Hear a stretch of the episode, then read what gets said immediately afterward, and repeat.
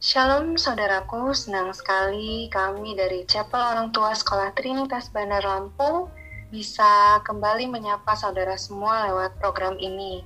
Kali ini kita akan mendengarkan sesi yang ramai. Kenapa saya bilang ramai? Karena kali ini kita berkumpul, ada beberapa teman, kami akan ngobrol-ngobrol tentang komunikasi dalam keluarga di masa pandemi. Sebelumnya saya mau ajak saudaraku semua untuk follow Instagram @php.trinitas. Di situ saudara bisa lihat lapak-lapak jualan orang tua Sekolah Trinitas Bandar Lampung. Juga kiranya berkenan untuk like dan subscribe channel YouTube kami, sambil doakan kiranya Chapel Orang Tua bisa setia mempersiapkan konten-konten untuk bisa dibagikan melalui channel ini.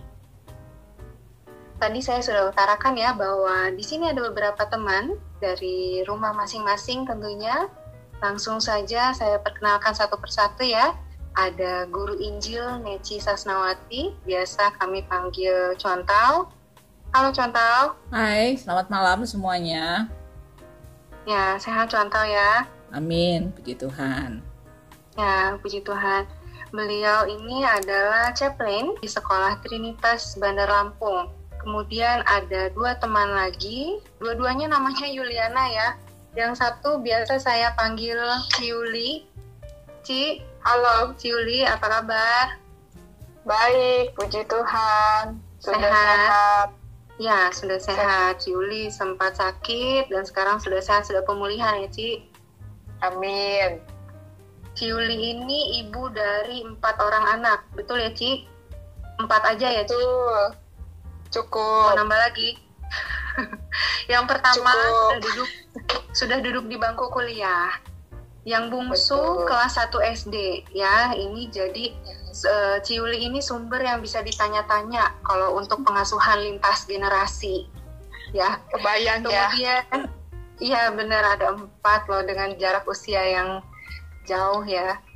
Kemudian ada Yuliana yang kedua, biasa saya panggilnya Cia ya. Ci, hai. Sehat-sehat, Ci. Sehat. Ya, puji Tuhan. Ciaya ini anaknya ada 2. Usianya 12 dan 8, beda 4 ya. Beda 4 tahun. Kalau saya sendiri, saya biasa dipanggil Lo. Saya mamahnya 2 orang anak perempuan. Usia SD kecil, kelas 1 dan TKA. Nah, kita mau ngobrol-ngobrol tentang komunikasi. Saya mau membuka obrolan kita dengan satu blog di ruangsapahome.wordpress.com yang judulnya Duh Ngomong Apa Ya Dia Barusan. Nah, penulis blog ini menuliskan bahwa komunikasi bukan sekedar bersuara kepada orang lain. Komunikasi juga bukan sekedar yang penting apa yang mau saya sampaikan kepada orang lain sudah saya lakukan. Komunikasi adalah proses menyampaikan sebuah pikiran kepada pihak yang lain dengan cara sedemikian rupa sehingga pihak yang menerima informasi mampu menerima dengan pemahaman yang tepat akan isi dan makna dari informasi tersebut. Nah, kita langsung ngobrol aja nih ya, komunikasi di masa pandemi. Gimana nih dari teman-teman? Ada pengalaman apa yang pengen dibagikan? Mungkin dari Ciaya, ada yang mau dibagikan sih? Aku dulu ya, kalau aku mau sharing tentang komunikasi suami istri kali ya. Kadang-kadang kita itu suami istri karena dari latar belakang keluarga yang berbeda, jadi cara komunikasinya juga pasti beda dong. Nah, kebetulan suamiku ini latar belakangnya mama mertua adalah orang Manado. Jadi kalau ngomong kan kalau orang Manado agak-agak tinggi, gede gitu suaranya ya, bawaan. Nah iya, natun lah dia. Gitu. Jadi kadang dia ngomong nadanya dengan nada tinggi, tapi maksudnya bukan marah gitu. Saat-saat tertentu ketika misalnya aku capek gitu ya, aku tanggapnya kok marah sih gitu kan, padahal hal-hal sepele gitu loh. Nah, bukan hanya ke aku, itu berdampak juga ke anak-anak, apalagi sekarang anak-anak kan udah full di rumah kan, sekolah di rumah, main juga di rumah, gak keluar kemana-mana. Betul. Jadi ketika dengar papanya ngomong misalnya, kok kotor duduk di kursi, barusan duduk di lantai, kenapa duduk di kursi gitu kan, celananya kotor gitu kan. Nah, si anak langsung, apalagi yang bungsu ini agak-agak high emosional juga, dia dengar kata papanya begitu langsung dia juga agak naik tensinya. Papa apa-apa marah gitu. Jadi dia juga ini baper gitu, anggapnya salah gitu kan. Iya. Jadi dengan nada bicara yang tinggi, padahal maksud si papinya bukan marah, hanya kasih tahu. Itu gaya bicara dia gitu loh. Dan harusnya kalau tensi kita juga lagi low, lagi rendah, kita akan anggapinnya biasa aja. Tapi ketika kita capek atau kita lagi agak kesel, mungkin kita tanggapinnya juga, kok lu marah sih gitu. Nah itulah kadang-kadang jadi sering terjadi miskomunikasi yang begitu tuh. Akhirnya semua jadi agak-agak emosi juga denger ya kan. Gitu sih kalau ada suara itu ya. Bener, itu penting loh, karena apa yang disampaikan sama yang ngomong sama yang terima kadang-kadang beda loh. Sebagai keluarga mungkin bisa memaklumi gitu, mungkin ya contoh ya. Ya, seharusnya kan semakin kenal, semakin gitu lama, semakin mengenal dan semakin tahu, oh ini sebenarnya bukan tujuannya ke sana. Tapi kadang-kadang memang pengaruh juga secara psikologi, misalnya apakah dia memang lagi bete gitu, atau lagi capek, atau lagi nggak enak suasana hatinya. Mungkin misalnya papanya pulang kerja ada masalah di tempat kerjanya, begitu ngelihat ini langsung nadanya tinggi, padahal sebenarnya sih nggak ada maksud ke situ ya. Nah mungkin anak-anak sama mamanya sebenarnya lagi santai, seneng-seneng gitu, tiba-tiba dengar suara papanya tinggi terus jadi langsung turun gitu loh, maksudnya kesukacitaannya langsung hilang gitu ya. Nah itu juga pengaruh sih ya, kayak gitu pengaruh. Makanya komunikasi itu sangat penting sekali. Dan susahnya gini, kita kan jadi ibu kan, jadi kita tuh di tengah-tengah loh posisinya. Nah suami itu tadi apa dan harus ke anak bagaimana gitu. Nah itulah fungsinya mungkin ibu menetralkan suasana. Nah kadang-kadang kita sebagai wanita terpancing gitu loh, terpancing dengan situasi, bukannya menetralkan suasana, betul nggak? Iya betul. Yes. Kadang begitu, kadang maksudnya mau menetralkan, menerangkan, tapi ternyata tanggapannya suka berbeda. Betul. Jadi persepsi juga bisa memudarkan arti sesungguhnya ya. Mm-mm. Dan akhirnya ujung-ujungnya jadi semuanya nadanya sama-sama tinggi, terjadilah hal yang tidak diinginkan gitu loh. Kayaknya istri yang jadi pihak terjajah dong. Enggak lah. Soalnya mungkin peran ibu ya, peran ibu untuk menjadi air kali ya, kalau ada kesalahpahaman gitu mungkin ya. Betul ya. Jadi ya menenangkan, menyejukkan, ya kan air itu kan misalnya kalau ada api yang ini kan disiramkan supaya dia bisa memadamkan, menyejukkan. Kalau lagi panas minum itu kan sejuk jadinya ya. Ya memang nggak mudah sih, tapi pasti bisa lah. Iya, terus belajar sih. Soalnya komunikasi itu proses belajar seumur hidup sih ya. Betul. Untuk saling mengenal. Iya. Terus kalau dari usia perkawinan itu pengaruh nggak ya, Cuan? Ya, pasti ada pengaruh, tapi juga mungkin bisa juga pengaruhnya ya itu tadi, misalnya latar belakang, terus temperamen, lama pernikahan tergantung dari bagaimana proses pembelajarannya. Kalau dalam proses pembelajaran biar semakin lama, kalau memang nggak pernah belajar terus sama-sama keras kepala ya susah juga ya kan ya. Kan hidup ini kan dalam proses pembelajaran, semakin mengenal harusnya kita semakin mengerti. Tapi ada juga orang yang semakin lama bukannya semakin mengerti malah semakin udah tahu kayak apa, kamu tuh kayak begitu gitu loh. Bukannya memahami ya, malah semakin menjudge. Betul, iya, bisa seperti itu. Kalau Ciuli sendiri nih, ada banyak orang di rumah ya, ada lebih banyak orangnya di rumah. Gimana nih mungkin lebih banyak pengalamannya dengan banyak kepala lebih yang ada di rumah. Betul. Rumah saya isinya 6 orang plus Mbak, jadi bisa 7 orang. Dan kebetulan dua jenis kelamin, tapi yang berbeda cuma satu orang. Raja minyak. Bapaknya ya, bapaknya paling ganteng, paling cakep, ya. Raja minyak, betul.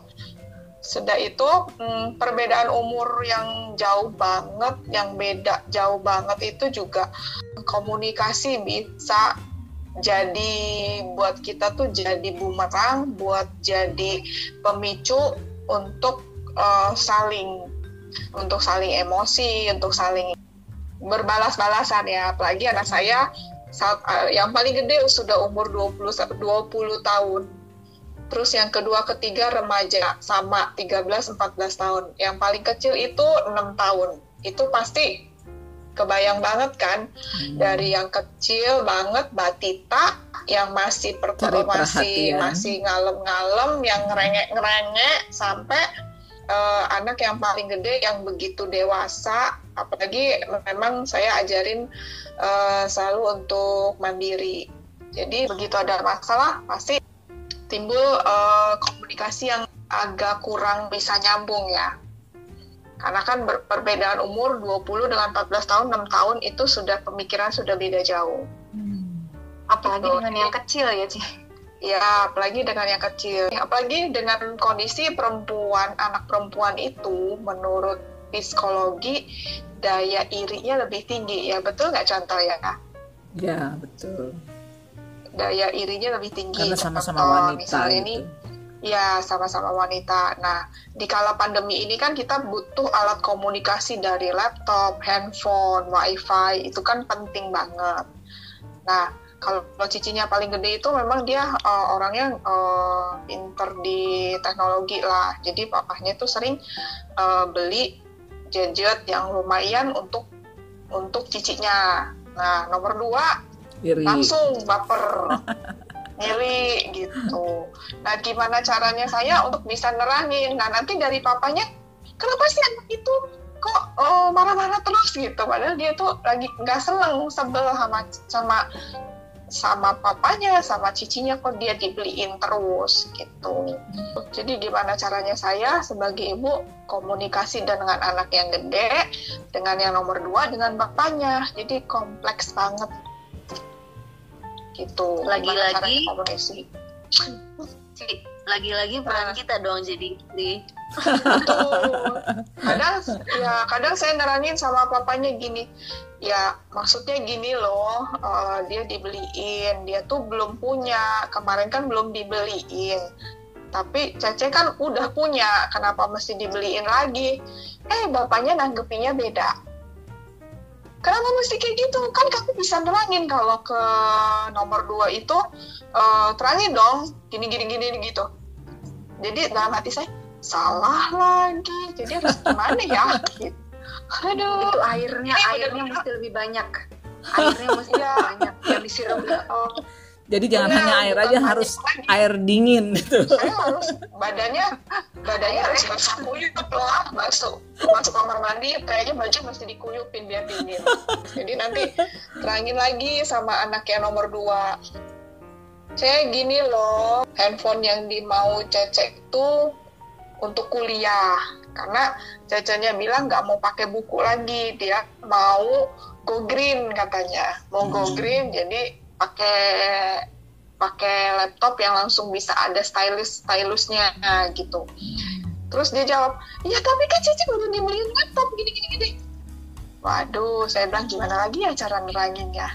Jadi lebih kompleks banget, makanya jangan punya anak banyak-banyak. Jadi pesan motor. Jadi nyesel ayo. Betul. Nyesel sih enggak. Semua karunia Tuhan, anak saya bagus-bagus, baik-baik. Tapi balik lagi gimana caranya kita ngedidik mereka dengan komunikasi yang baik. Tapi dengan anak-anak yang kecil beda lagi masalahnya. Ternyata punya anak banyak bukannya kayak orang dulu makin banyak rezeki, makin banyak yang harus dipikirin. Terus yang paling penting komunikasi, gimana caranya nerangin ke mereka supaya kakak beradik ini tidak saling berantem, tidak saling menjatuhkan. Terus saya sebagai ibu kesulitan banget, sebenarnya kesulitan banget gimana cara nerangin ke yang Cici dengan karakter dia yang to the point. Terus ngomong juga jeblak-jeblak, terus memang dia butuh. Nah, sedangkan yang nomor 2 memang anaknya agak baperan gitu, karena nah nomor 3 cuek banget. Nah, belum lagi ditambah yang kecil. Yang kecil itu jadi pusat perhatian. Jadi semua memang sayang sama dia karena paling kecil kan. Perhatian ya. Bener. Nanti dimarah sama saya, nangis ke cicinya yang gede. Nanti kalau bapaknya udah pulang balik ke bapaknya gitu. Terus belum lagi kalau digangguin sama nomor 2, nomor 3 yang remaja itu kan seneng lagi iseng gangguin. Kadang saya juga punya prinsip nggak mau pilih kasih ke mereka satu-satu. Itu semua anak saya, semua harus diperlakukan sama. Gimana caranya supaya terlihat sama ke mereka gitu, nggak bisa nggak saling iri. Anak perempuan itu irinya tinggi banget tinggi. Sebenarnya saya perlakukan sama, tapi rasanya kok beda gitu. Itu sih yang saya rasain, apalagi belum komunikasi dengan suami. Sebenarnya saya nggak bermaksud untuk menyampaikan yang membuat dia marah atau tersinggung tentang anak-anak. Tapi kadang yaitu satu lagi persepsi yang berbeda. Saya pada neranginya tuh biasa, aku neranginya biasa standar. Saya tuh maunya begini loh, gini. Tahu-tahu dibaliknya langsung nadanya tinggi. Ya lo bisa begini dong, gimana caranya? Nah itu kayaknya juga ya bikin masa akhirnya bukan berantem karena anak, berantemnya akhirnya suami istri gara-gara omongan kita sendiri. Karena suka gitu nggak sih ya? Kalian gitu nggak? Kadang dari nada bicara aja bisa baper gitu ya, padahal iya. Ya karena terpancing gitu loh, karena terpancing kan. Kepancing ya. Iya, kayaknya jadi ibu ini agak ribet juga ya posisinya itu. Kalau mau dibilang sana kena, sini kena, maju kena, mundur kena gitu. Jadi maksudnya nerangin untuk bisa menetralisir, tapi karena satunya emosi akhirnya kebawa juga gitu. Tapi akhirnya ya sudahlah, gak usah diterusin. Kalau kadang saya gini, kalau sudah emosi, udahlah nggak usah diterusin, nanti lagi saya bilang. Saya kadang ngeluyur saya sendiri kadang untuk menghindari ribut lebih dalam lagi atau malah jadi berantem. Saya bilang ya sudahlah. Saya bilang nanti lagi. Saya bilang nggak usah dibahas. Boleh nggak contoh kayak gitu sebenarnya?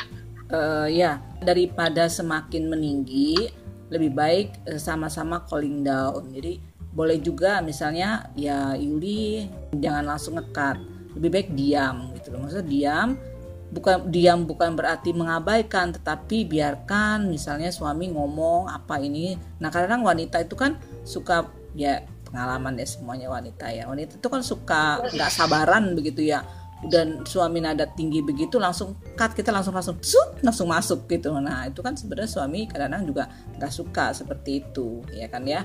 Nah harusnya ya biarin aja dia dulu selesai ngomong begitu. Nah kalau misalnya dia lagi emosi ya udah diam aja, jangan langsung disampaikan lagi.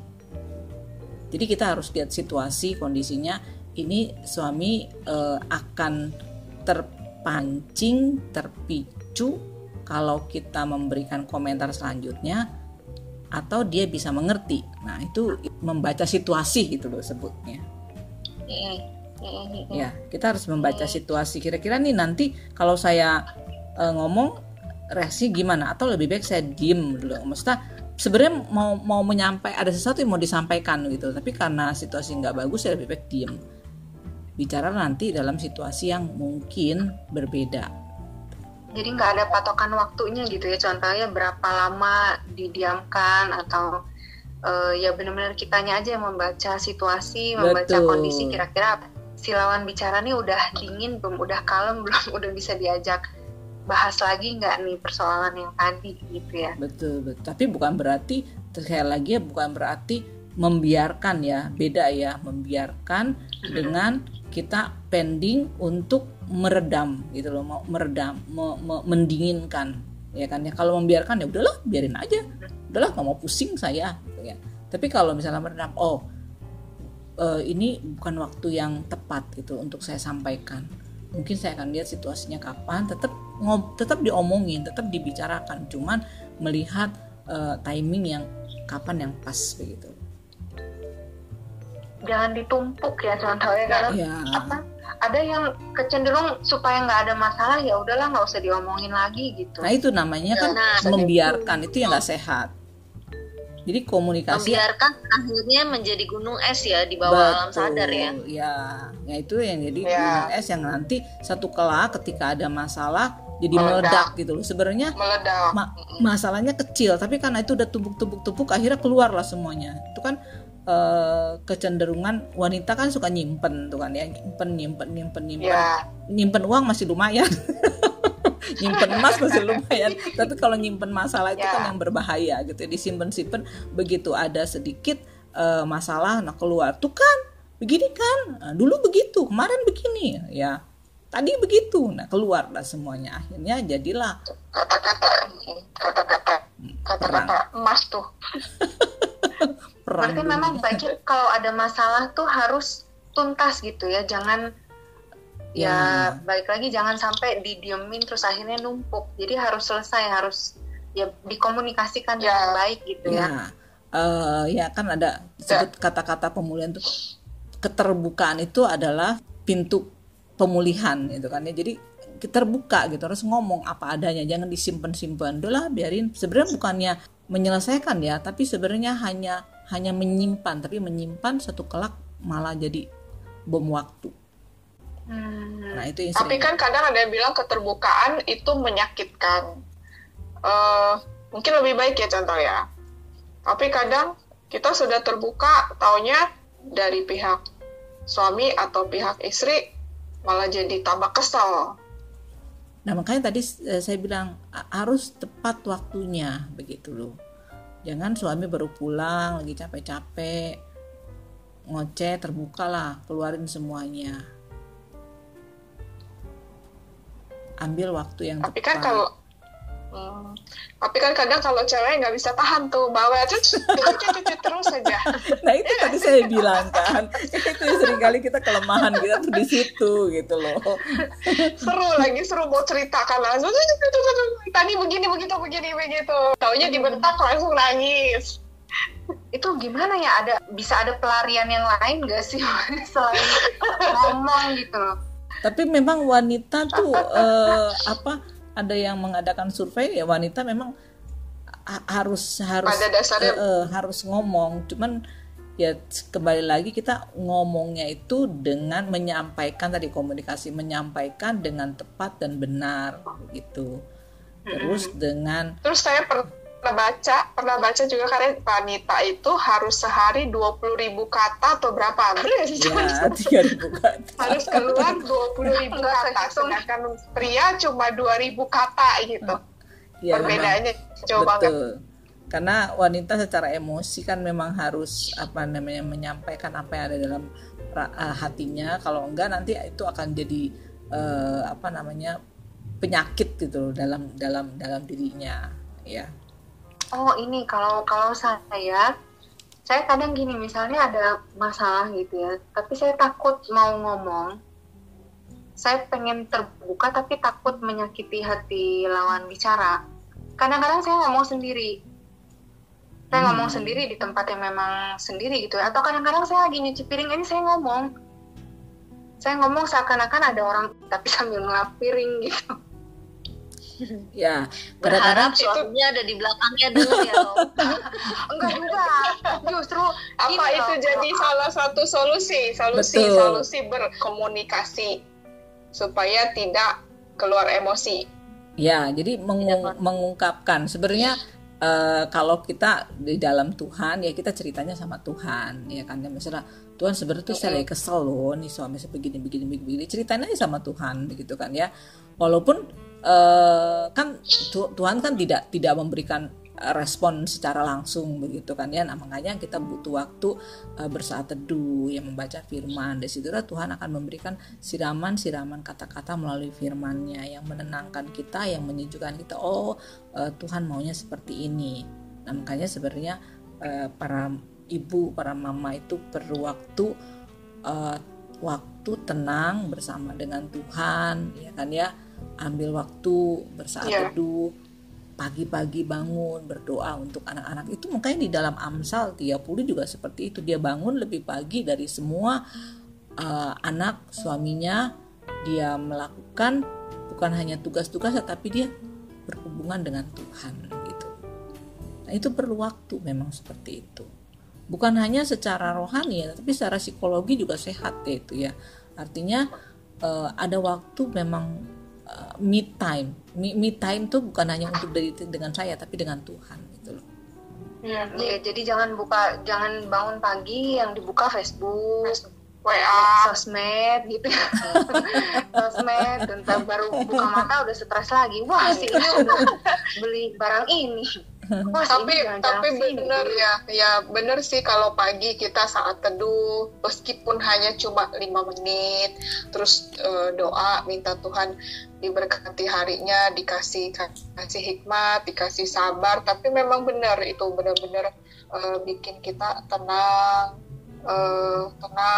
terus bisa jalanin nggak pakai emosi, meskipun ada emosi tapi kayaknya nggak sampai ini banget ya. Itu saya rasain banget gitu, kita nggak baca saat renungan atau kesiangan, udah semuanya gupak. Berarti besok mesti setting alarm lebih pagi nih. Nah, kalau lo sendiri gimana lo? Kalau aku, tantangannya di masa pandemi ini ada dengan suami, ada tantangan anak-anak ada.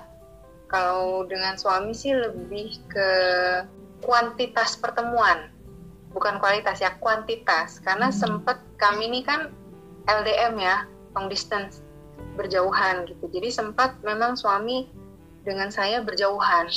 Ketika berjauhan tuh menjaga komunikasi tuh ya mengandalkan teknologi,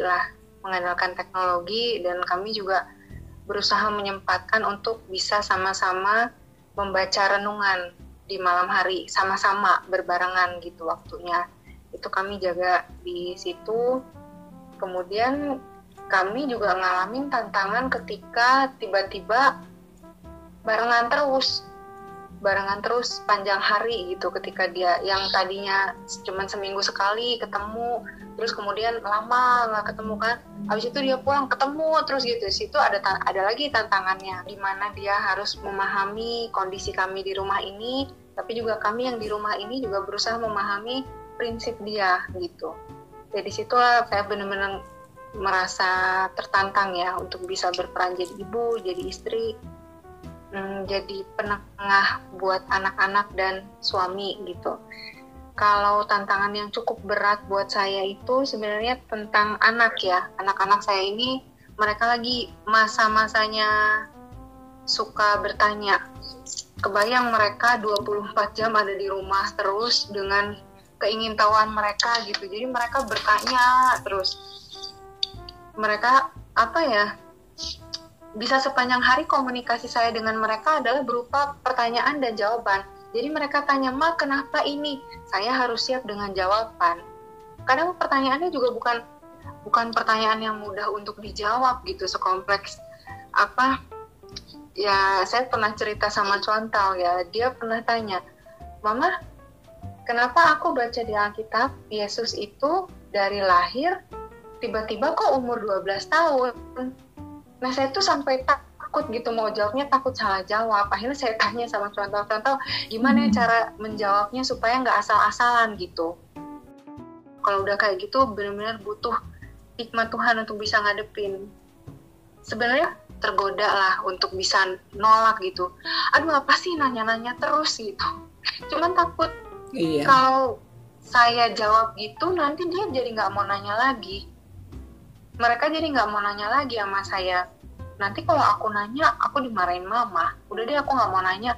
Nanti makin gede, takutnya salah arah gitu. Malah nanya ke orang lain, salah arah kan lebih parah lagi. Jadi saya berusaha benar-benar minta hikmat Tuhan untuk bisa menghadapi mereka gitu. Kadang kalau memang udah capek ya, pengen banget loh ngamuk. Gak bohong. Terpancing ngamuk juga ya gitu ya. Udah kayaknya palanya udah panas gitu, ditanyain terus kan. Kadang-kadang udah, kalau yang masih bisa kejawab dari otak gitu ya, ya saya jawab. Kadang buka Google sama-sama gitu, cari jawaban pertanyaan mereka. Tapi kadang-kadang saya udah capek ngerjain urusan rumah, masih harus ngeladenin mereka juga. Kadang benar-benar udah panas kepalanya tuh, tergoda banget buat kadang. Kadang pertanyaannya juga kayaknya kadang nggak masuk akal di anak umur segitu ya. Kadang buat kita remeh loh Ci pertanyaannya tuh. Iya, bisa. Betul. Kan saya hampir sama nih, anak ada satu yang 6 tahun. Harusnya ya, sudah selesai kan, ikut lagi begitu. Tapi kadang saya jujur aja sih ngomong sama mereka gitu ya. Aduh, mama capek. Boleh nggak mama tidur dulu? Daripada saya salah jawab gitu, takut. Nggak apa-apa sih. Kalau saya ngebentak, saya nolak. Saya akhirnya bilang, mama mau tidur dulu ya, mama capek. Akhirnya kalau udah saya bilang kayak gitu, ya mereka main sendiri sih. Akhirnya main-mainan mereka sendiri, ya saya tidur, istirahat. Sambil nanti kalau saya udah bangun, mereka masih teringat pertanyaannya, ya saya coba jawab gitu dengan kepala yang udah lebih tenang. Atau Ciuli gimana? Atau udah ngalamin lintas generasi kan? Karena kan untuk nomor 3 dan nomor 4 itu kan umurnya saya lumayan jauh juga, 6 tahun lagi kan. Nah kadang yang nomor 4 ini kan ngikutin saya terus. Kadang kalau lagi masak atau lagi kerja atau ngapain, kadang pertanyaan gini, boleh nggak nanti dulu? Jawabnya, atau boleh nggak mami kerja dulu. Kadang ada kalanya kalau lagi buru-buru atau lagi urgent banget atau lagi kayaknya gimana gitu, saya jawab begitu. Boleh nggak ya Chan begitu Chan? Ya. Kadang gini kan memang ada pertanyaan-pertanyaan anak-anak yang harus kita jawab karena itu akan bisa berdampak tidak sehat kalau tidak diberikan jawaban. Tapi ada juga yang memang mereka bertanya hanya karena penasaran atau keingintahuan mereka begitu, dan itu bisa ditunda. Bisa juga seperti tadi lo bisa juga memberikan jawaban, boleh nggak mama istirahat dulu ya, nanti kalau mama udah istirahat udah tenang nanti mama kasih jawaban. Kalau misalnya itu pertanyaan tidak begitu penting bagi anak, maka anak akan melupakan gitu. Tapi biasanya anak tahu gitu loh, kalau itu begitu penasaran dia akan tanyakan lagi nanti selanjutnya. Nah atau juga bisa juga seperti Yuli tadi, boleh nggak nanti gitu kan ya, boleh nggak nanti, bisa juga seperti itu. Tapi jangan sampai keseringan seperti itu, akhirnya mereka memberikan julukan kita itu misalnya mama pasti nanti jawabannya gitu loh. Ya, jadi jangan selalu sering begitu, nanti kita dikasih julukan sama dia dalam hati dia itu pasti nanti jawabannya. Iya, apalagi kayak anaknya lo dua-duanya kritis. Nah itu nanyanya pasti iya, kritis kayak anak saya nomor 3 dulu. Jadi kalau udah di mobil sepanjang jalan nih ya, pertanyaan gak ada berhenti. Sampai kadang kalau lagi macet kita kan perlu konsentrasi tuh nyetir kan. Sampai kadang tunggu ya ini gak jelas. Sama banget. Tunggu ya tapi kayaknya gini loh ya, boleh gak nanyanya nanti? Karena gini loh, kadang-kadang ada anak nanya itu hanya sekedar nanya. Misalnya kemarin kan saya sempat ke rumahnya lo itu kan ya, waktu ditanya dengan pertanyaan yang sama tentang Tuhan Yesus, saya cuma kasih jawaban, enggak kok Tuhan Yesus sama seperti kalian, sekolah begitu kan ya, seperti uci, seperti ini. Terus kan dia enggak penasaran lagi kan, ya udah gitu loh. Maksudnya sederhana jawabannya, tapi ya udah gitu kan, nggak membuat dia penasaran selanjutnya. Nggak tahu ya lo selanjutnya kayak gimana ya, tapi saya lihat sih mereka kayaknya setelah itu, oh ya berarti Tuhan Yesus seperti saya ya, sekolah, bertumbuh dari kecil terus bertumbuh seperti itu. Akhirnya seperti kepenasarannya itu hanya diisi dengan kalimat oh sama seperti saya gitu. Jadi kadang ada Ada jawabannya? Karena tanggapannya juga mesti ketat sih ya. Nggak harus berat banget gitu. Iya, nah, makanya itu masalahnya kan di situ. Menurut maksudnya perlu jawaban sederhana. Tapi kadang kita yang mempersulit diri sendiri. Kadang kita yang mempersulit atau kita yang sedang sibuk jadi pemikirannya itu udah kesel duluan, akhirnya nggak punya jawaban yang sederhana, akhirnya yang sulit sendiri. Itu kadang di situ tuh yang miskomnya ya. Nah sebenarnya istirahat tuh membantu Ci, kalau menurutku ya. Dan kalau saya benar istirahat dikit. Nah, Oke, nampaknya waktu udah semakin malam ya.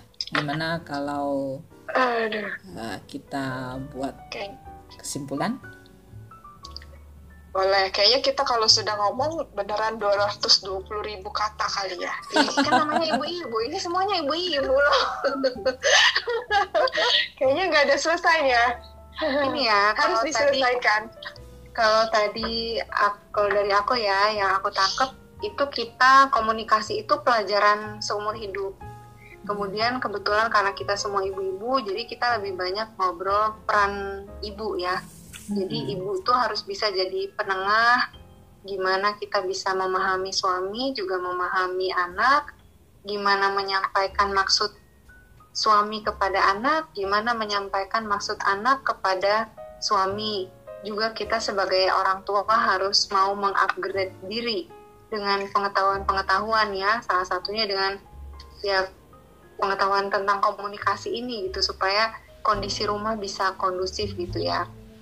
Kemudian kalau kita ada masalah, jangan ditumpuk supaya tidak jadi gunung es yang atau bom waktu yang sewaktu-waktu meledak gitu ya.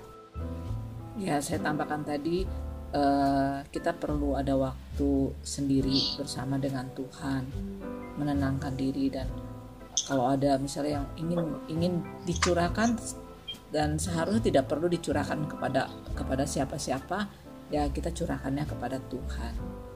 Karena wanita sangat penting sekali berhubungan dengan Tuhan, karena itulah yang akan menjadi dasar bagaimana kita menanamkan atau memberikan teladan kepada anak-anak juga. Itu tambahan dari saya. Baik, jadi kita sudah tiba di penghujung program ya. Kami ucapkan terima kasih untuk kesediaan saudaraku semua meluangkan waktu mendengarkan obrolan kami ini yang mungkin kalau nggak di-cut sama contoh bisa sampai sepanjang malam kali ya. Bisa ngobrol terus. Kiranya podcast kali ini bisa menjadi wawasan untuk kita semua tentang bagaimana kita berkomunikasi di dalam keluarga di masa pandemi. Akhir kata, selamat melanjutkan aktivitas saudara ataupun selamat beristirahat untuk teman-teman yang mungkin mendengarkan podcast ini sebagai teman pengantar tidur. Tuhan Yesus memberkati kita semua.